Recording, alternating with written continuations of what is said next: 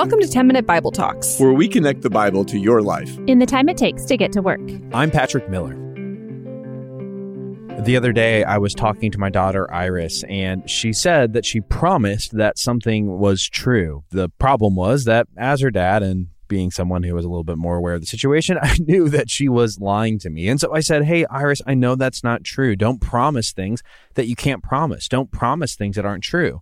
And so she kind of frowned at me and then told me the truth. And I said, Is, is that really the truth? And she smiled and said, I pinky promise that's the case. Now, I said, Look, we, we don't pinky promise about things. Just let your yes be your yes and your no be your no. But she said, No, seriously, I pinky promise. It's the most serious promise. It's true.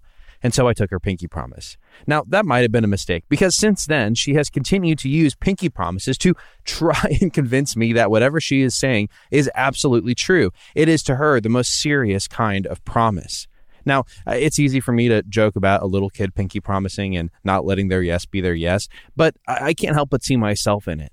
How often do we find ourselves caught in a sin and we say, God, I'll never do this again. I promise I'll never gossip. I promise I'll never lust. I promise I'll never drink too much. And oftentimes when we make those promises, we even cut deals with God. God, if you'll just forgive me, then uh, I promise I'll never do X. Or God, if you'll just give me what I want in this scenario, I promise I'll give you Y.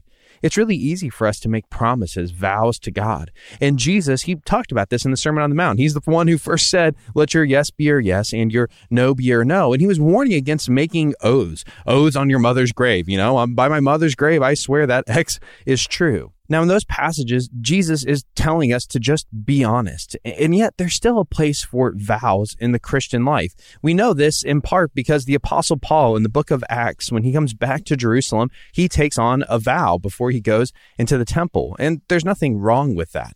In fact, when he's doing that, he's doing something that's old and very, very Levitical.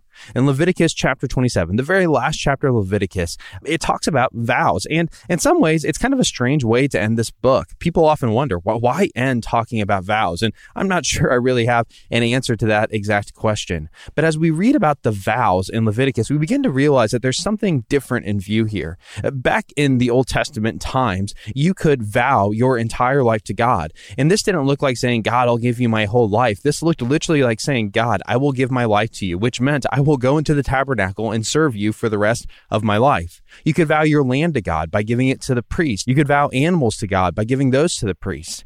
And yet Leviticus shows that often we do make rash vows. We promise things that we don't really want to give away. And sometimes we do it because we think God's a vending machine who's going to give us something back. And that's why Leviticus 27 explains in detail how we can uh, reclaim, redeem the vows that we make. Maybe you sell a piece of land and you realize, I need that back to make a living. Or maybe you sell an animal and you realize, gosh, we need that so that we can feed the family. And there's ways to get those things back from the Levitical priest. But here's the broader picture I want to paint for us today. The New Testament doesn't spend a lot of time talking about vows for a very simple reason. Because the idea of a vow, consecrating your life or your possessions or your stuff to God, it's right at the core of following Jesus.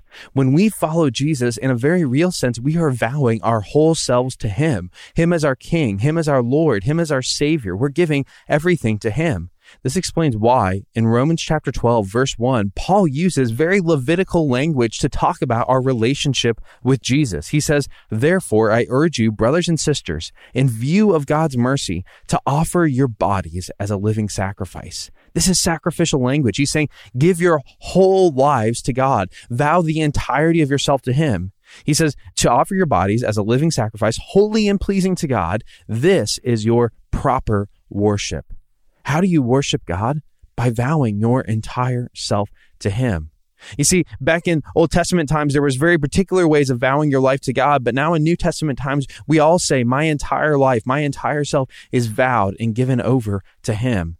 All this makes me think of a very old hymn. It was written in 1874 by Frances R. Havergal. I'm not sure if I said that right. And later it was popularized by, by Chris Tomlin in the song Take My Life and Let It Be. But as I read these words, I realize that as I read Leviticus 27, it's calling me as a follower of Jesus to vow everything I own and everything I am to Him. Listen to the words of this hymn and just ask yourself, is this true of me? Is this true of how I see my life? Or in a lot of ways, are you like my daughter who, who promises things and then tries to take them back? Who says, look, a pinky promise is really for real, God. Or have we really given our entire selves to him? This is what the hymn says. Take my life and let it be consecrated, Lord, to thee. Take my moments and my days, let them flow in endless praise. Take my hands and let them move at the impulse of thy love. Take my feet and let them be swift and beautiful for thee. Take my voice and let me sing, always only for my King. Take my lips and let them be filled with messages from thee. Take my silver and my gold, not a mite would I withhold. Take my intellect and use every power as you choose. Take my will and make it thine. It shall be no longer mine. Take my heart. It is thine own. It shall be thy royal throne. Take my love, my Lord, I pour at thy feet its treasure store. Take myself and I will be ever only all for thee. That hymn sums up what a true vow is. It's coming before Jesus and saying, Everything I have, everything I own, everything I do, everything I say, it is all holy and consecrated, holy for you. And Paul says that laying down our whole lives as a living sacrifice, everything we do, everything we say, all of it, that is our proper worship. It is exactly the thing that Jesus calls us to do. And so in your life, again, is that true? Or again, are, are you like my daughter, making deals with God, trying to get things out of God, trying to get God to forgive you? Look, Paul says, in light of his mercy, we give him everything. There's nothing that you can give God to earn his forgiveness. There's nothing you can give God to earn his love. And in light of his mercy, that he has loved you and forgiven you no matter what, no matter what you've done, in light of that mercy, that is precisely the reason why we lay down, why we vow our entire lives as consecrated to him this is supposed to be a really practical reality. Sometimes I think about it when I'm mowing my lawn. I know that sounds a little bit weird, but as I take care of my yard, as I mow my grass, I realize, you know what? This grass is not my grass. This is God's grass. This house is not my house. This is God's house. And how I take care of it is a reflection of my love for God.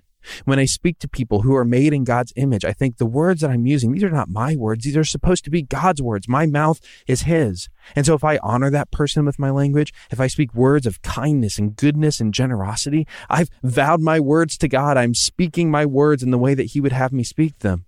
If my words are full of gossip or anger or malice or slander or churlishness or childishness or foolish talk, again, have I vowed my words to Him? It, when you think about what you do at your job, maybe it's a business that you own, maybe it's a business that you work for. Do you see the work that you do as your work? Or have you consecrated it? Have you vowed it to the Lord and said, everything I do with my hands, everywhere I go with my feet, all that I do, it is yours. It is for your glory and for your sake. Leviticus 27 is realistic. It understands that sometimes we make promises to God that we can't keep. And it talks about how you get out of those promises in a legitimate way. But in a real way, as New Testament Christians, we're not called to make on and off promises with God. We're called to promise the whole of our being to Him. So today, I want you to pray. I want you to look to God and say, My whole life is yours. I don't do it perfectly, but in view of your mercy, in view of your forgiveness and kindness, would you take this small offering of myself and make it into so much more? Your life is consecrated. Your life is Jesus's. You do not serve in the temple or tabernacle, but everything you do happens before the face of God for the sake of His glory. Live your life like that.